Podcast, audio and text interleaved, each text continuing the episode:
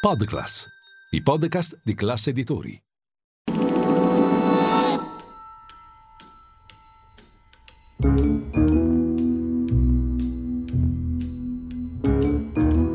Lascia sempre un guanto bianco con ricamata una P.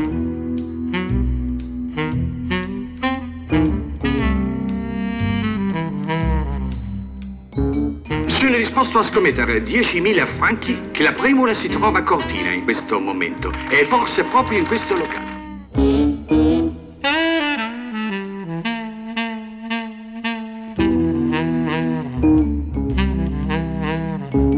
È il più famoso diamante che ci sia al mondo.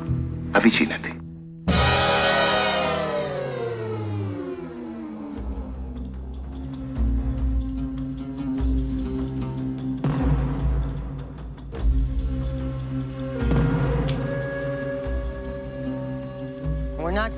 Tourists, we're travelers. Tourist is someone who thinks about going home the moment they arrive. Whereas a traveler might not come back at all. From Jeremy Thomas, Academy Award winning producer of The Last Emperor. Kit and I will just follow your plan. My only plan is I have no plan. From Academy Award winning director Bernardo Bertolucci, director of The Last Emperor and Last Tango in Paris. The only trouble is there are no mirrors here. So how do I look? From the acclaimed novel by Paul Bowles comes the story of a husband and wife desperate to rekindle passion, No matter what's wrong between us, there could never be anyone else. daring to cross the border into a world where jealousy has no place, Do you and Port ever share the same room? I think he's in love with you. where sensuality knows no limits. Do you think Port suspects something? What do you mean about not trusting Tunner? Port, let's just not talk about it. where every fantasy is brought to light.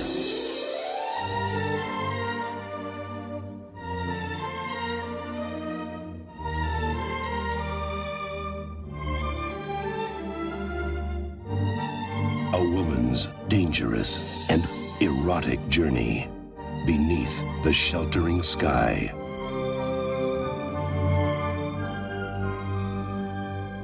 Cari amici di Radio Classica, eccoci un saluto a tutti voi e ben ritrovati al Grande Cinema NFM. Tutte le settimane, il mercoledì sera, replica il sabato, vi raccontiamo i grandi film, le grandi pellicole, le grandi pellicole, ma anche le più interessanti serie TV. Ci siamo anche noi ovviamente aperti a questo perché è innegabile insomma che lo streaming, ma soprattutto le serie TV eh, abbiano eh, davvero acquisito un peso importantissimo nei budget di produzione delle grandi case cinematografiche, che questo sia un bene o un male non sta a noi ovviamente sottolinearlo, certo è che la qualità è sempre più alta e ce ne accorgiamo spesso quando vi parliamo appunto di queste serie tv che presentano cast stellari, registi di grande nome e anche colonne sonore molto molto interessanti. Oggi però invece torniamo a parlare di un grande classico, è proprio, caso, è proprio il caso di dire, avete sentito il trailer che come di consueto io vi propongo in lingua originale perché li trovo davvero meravigliosi quando posso, eh, parliamo del Tè nel deserto che peraltro è la traduzione del titolo The Sheltering Sky, non c'entra dunque nulla davvero il titolo in italiano in questo caso con quello originale. E spesso è anche la fortuna dei film. Comunque assolutamente azzeccato il titolo di questa pellicola che segna davvero una nuova decade, siamo all'inizio degli anni 90, ritroviamo il grandissimo Bernardo Bertolucci e soprattutto il soggetto del film tratto dall'omonimo romanzo di Paul Bowles, Paul Bowles, scrittore, compositore, poeta, etnomusicologo e traduttore inglese.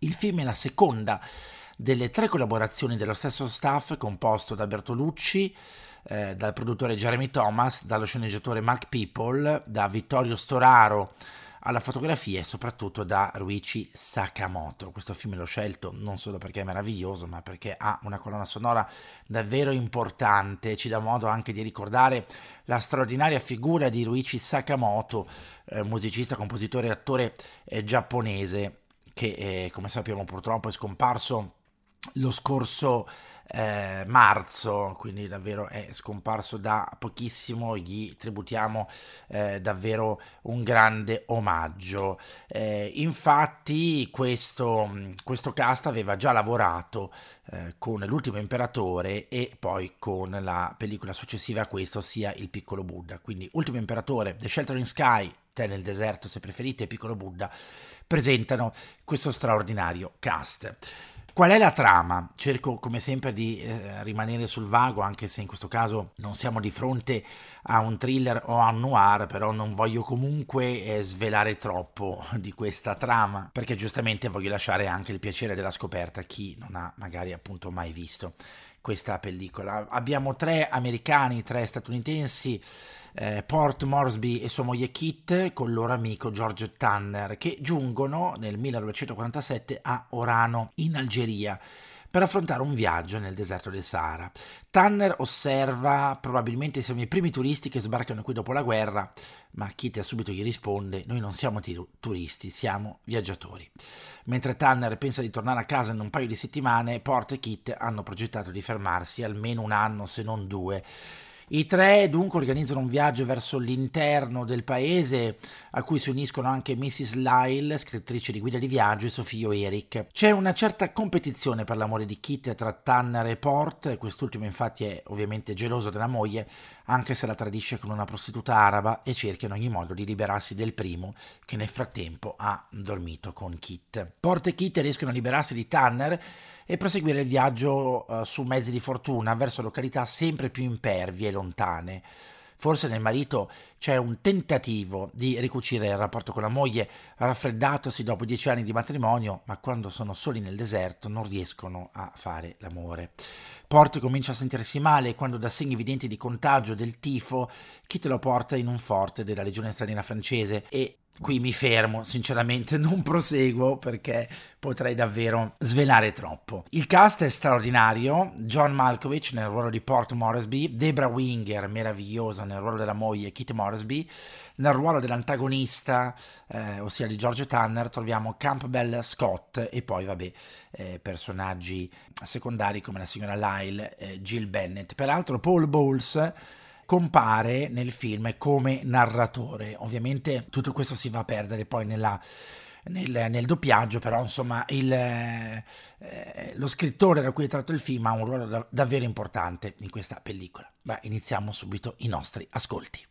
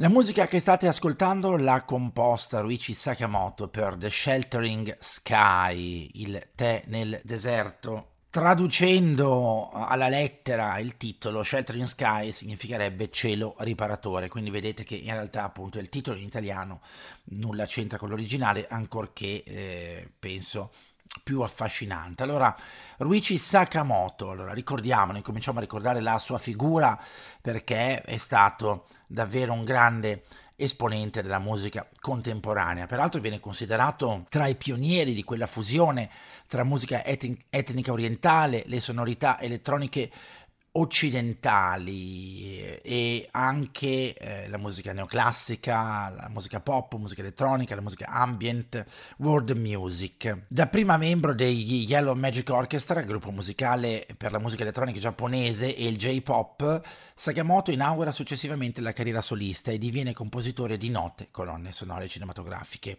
L'ultimo imperatore, nella quale compare anche come attore, Il tè nel deserto, soprattutto queste due pellicole otterranno eh, grandi riconoscimenti, portando prestigiosi premi e una fama davvero internazionale. Dopo aver studiato pianoforte fin da giovanissimo, Sakamoto eh, fa le sue prime esperienze musicali al liceo, dove suona in complessi di musica jazz, poi frequenta l'Università delle Arti di Tokyo, si diploma in composizione si perfeziona poi in musica elettronica e musica etnica. Nel 1978 pubblica il suo album d'esordio Thousand Knives, divenendo appunto membro della Yellow Magic Orchestra con Haruomi Ozono e, e Yukihiro Takahashi, una band di pop elettronico che riuscirà a farsi notare in Giappone e nel Regno Unito proprio a partire dagli anni 70, grazie ad alcuni singoli di grande successo e all'album Solid State Survivor. Alla formazione è poi stata anche attribuita un'influenza significativa per quanto riguarda le scene techno e acid house dei decenni successivi. Nel 1987, insomma, l'anno davvero della consacrazione perché vince il premio Oscar come miglior colonna sonora per il film L'ultimo imperatore di Bernardo Bertolucci, realizzata con David Byrne e Kong Su. Tra le altre sue colonne sonore vi sono quelle per eh, l'anime Le ali di Honnemise di Hiroiki Yamaga e poi soprattutto Te nel deserto e Piccolo Buddha. Poi abbiamo anche una bella colonna sonora per Tacchia Spillo di Pedro Almodovar del 1992 e peraltro a Sakamoto viene affidata l'orchestrazione della cerimonia di apertura dei Giochi Olimpici del 1992 tenutisi a Barcellona in Spagna.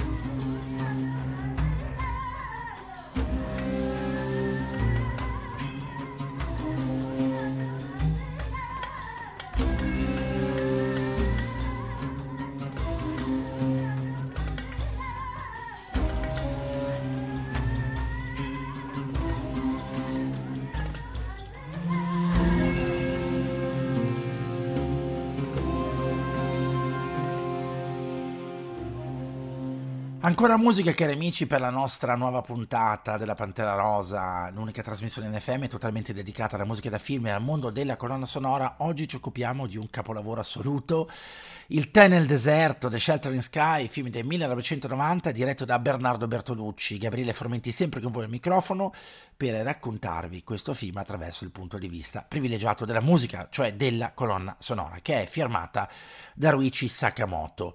Eh, 1952-2023.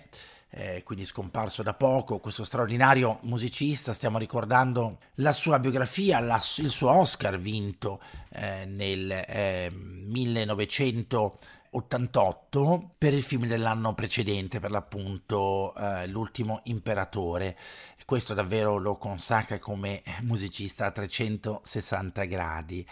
A partire dagli anni 90, dalla metà degli anni 90, siamo nel 1996, Sakamoto conduce il programma radiofonico musicale Gut on a Line, che è il suo primo album, a cui segue poi il suo primo album per solo pianoforte, Back to Basics del 1998, seguito anni dopo da Out of Noise e Playing the Piano, entrambi usciti nel 2009.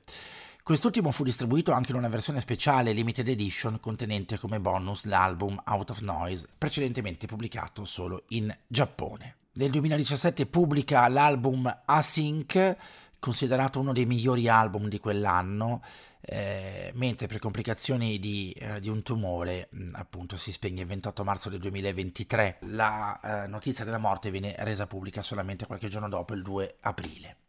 E allora, com'è lo stile musicale di Sakamoto?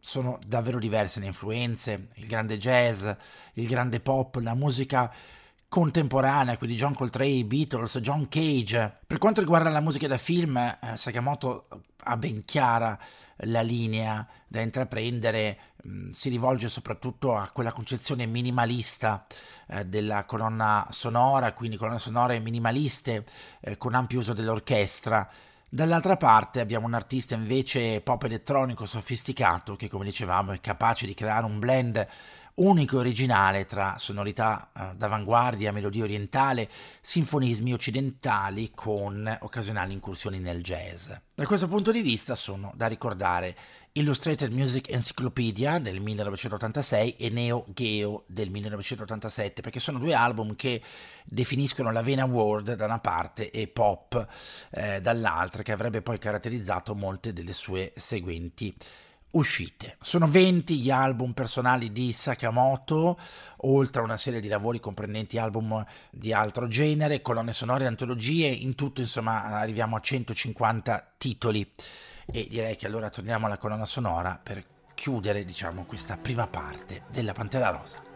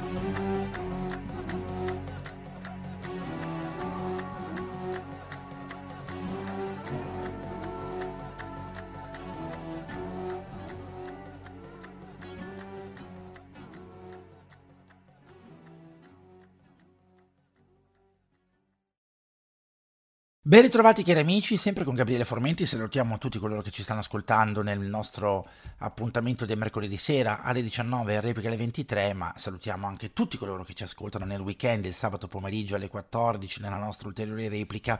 Peraltro vi ricordo che se scaricate l'app Radio Classica eh, per iOS e Android, gratuita, bellissima, potete riascoltare tutti i vostri podcast preferiti ovunque voi siate. Oggi ci occupiamo di un grande film, The Sheltering Sky, che traducendo significherebbe il cielo riparatore, ma il film è eh, meglio, anzi assolutamente noto, solamente noto potrei dire in Italia con il il titolo di Te nel deserto, film diretto dal grande Bernardo Bertolucci con John Malkovich e Deborah Winger nel cast e soprattutto con la musica di Luigi Sakamoto che ci sta tenendo compagnia in questa nostra nuova puntata. Ma adesso non possiamo non dire qualcosa su Bernardo Bertolucci perché insomma parliamo di un grande italiano che ha reso grande l'Italia mm, con il cinema e con capolavori eh, immortali. Ultimo tango a Parigi 900, L'ultimo imperatore, premi Oscar come miglior regista nel 1988 e miglior sceneggiatura non originale sempre del 1988. Parliamo ovviamente,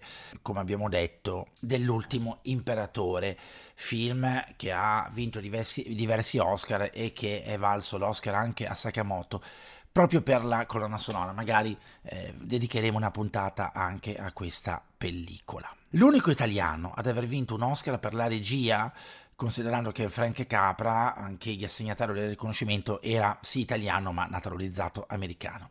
Nel 2007 gli viene conferito il Leone d'Oro alla carriera alla 64esima mostra internazionale d'arte cinematograf- cinematografica di Venezia e nel 2011 la Palma d'Oro onoraria al 64esimo Festival di Cannes.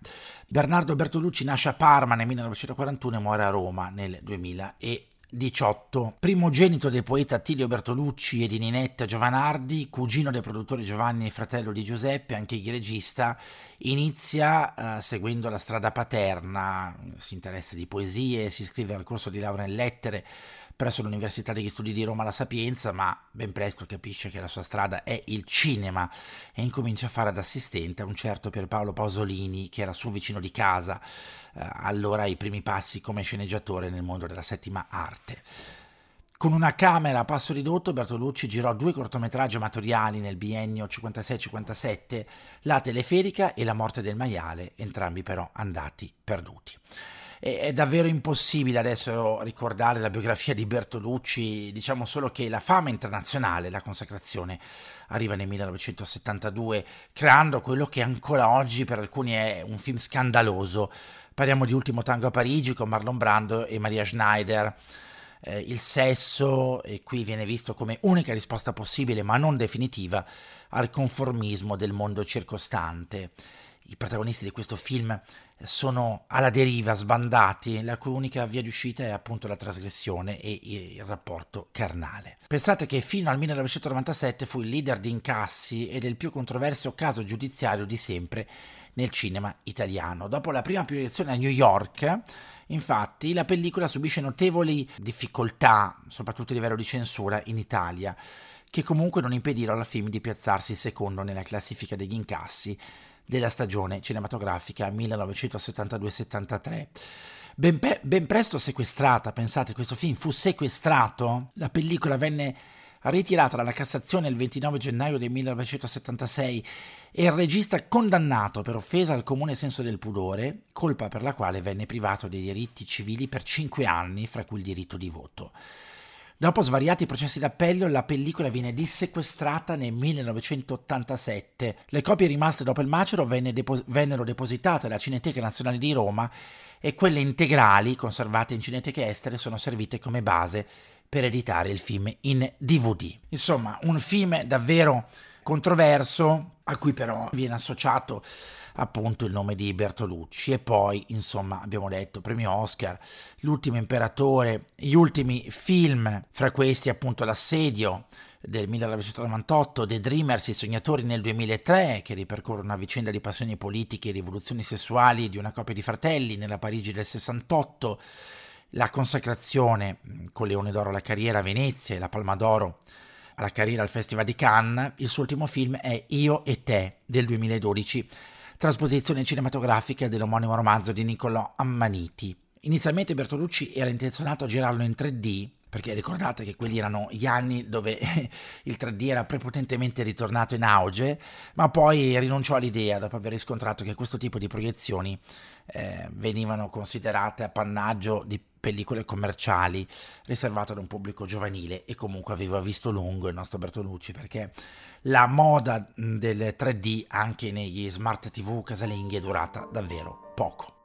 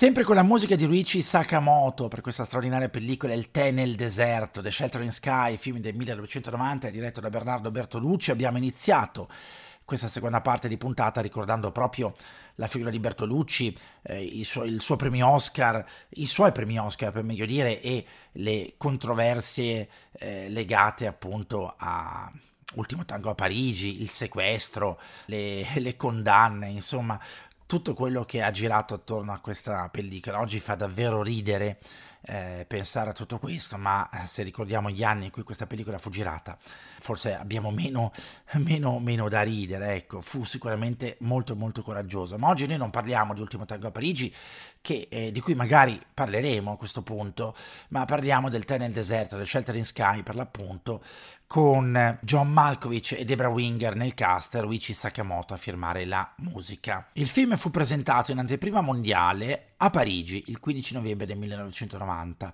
per poi essere distribuito nelle sale cinematografiche italiane nel mese successivo, quindi nel dicembre.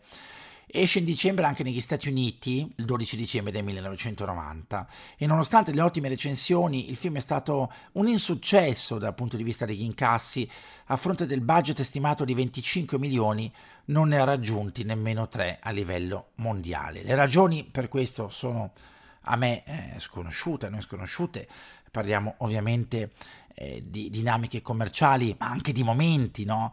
eh, in cui il film viene, viene, girato. Abbiamo già ricordato come lo scrittore Paul Bowles, dal cui romanzo è tratto il film, ha una piccola parte nel film stesso, nel ruolo di eh, narratore. È un film comunque impegnativo perché dura 140 minuti, quindi insomma superiamo abbondantemente le due ore, ma è un film che non può lasciare indifferenti, grazie soprattutto alla musica di. Sakamoto. Siamo quasi in conclusione, cari amici, di questa puntata. Mm, sto cercando di raccontarvi ovviamente un film che non è cosa mai semplice, Il tè nel deserto, The Shelter in Sky. Ricordavamo appunto le vicissitudini legate anche alla, alla, produzione, una produzione molto costosa e eh, un insuccesso al botteghino per quello che è a mio avviso un grandissimo capolavoro del cinema italiano, ma non solo, perché qui la dimensione, come spesso, anzi ehm, come quasi sempre praticamente accade in Bertolucci, è di stampo assolutamente internazionale proprio per le ambientazioni, il cast e quant'altro. Il respiro internazionale di Bertolucci è evidente, soprattutto in questa pellicola, che ha per protagonista due straordinari attori. John Malkovich, classe 1953, eh, e soprattutto Debra Winger, che qui credo mh, mm, dà una delle sue migliori interpretazioni. Pensate che Debra Winger è stata candidata tre volte all'Oscar come miglior attrice per ufficiale gentiluomo, voglia di tenerezza e viaggio in Inghilterra, però non ne ha mai vinto uno. Eh, mentre John Malkovich ha ricevuto due candidature al premio Oscar nella sezione Miglior attore non protagonista per Le stagioni del cuore, pellicola del 1984, e per lo spy thriller Nel centro del mirino del 1993, anche lui al momento senza Oscar. Un cast davvero importante, eh, i due attori qua peraltro sono due attori eh, giovani perché sono nel, davvero all'apice della loro um, giovinezza, insomma. Uh, parliamo di un film del, del 1990 e insomma cosa potervi dire di più che amici guardatelo guardatelo questo film eh, la trama mi sono interrotto strategicamente prima di svelarvi quello che è il momento di svolta della pellicola però insomma Spero di avervi invogliato a vedere questo grande capolavoro. Concludiamo di nuovo con la musica di Orichi Sakamoto e per me è davvero tutto. Grazie alla regia e grazie a tutti voi per essere sempre con me in questi appuntamenti dedicati al grande cinema e alle più belle colonne sonore. Da Gabriele Formenti grazie e a risentirci. Un saluto a tutti voi.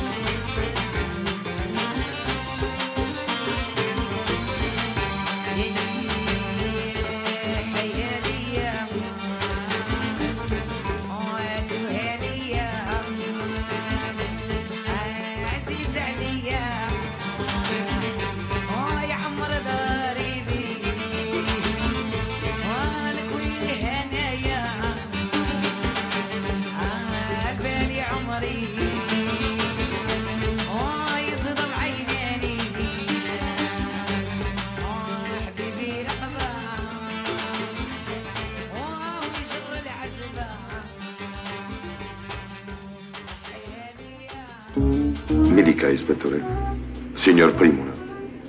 Tutti quei furti, come ha potuto farli? Beh, sapete, non è stato facile.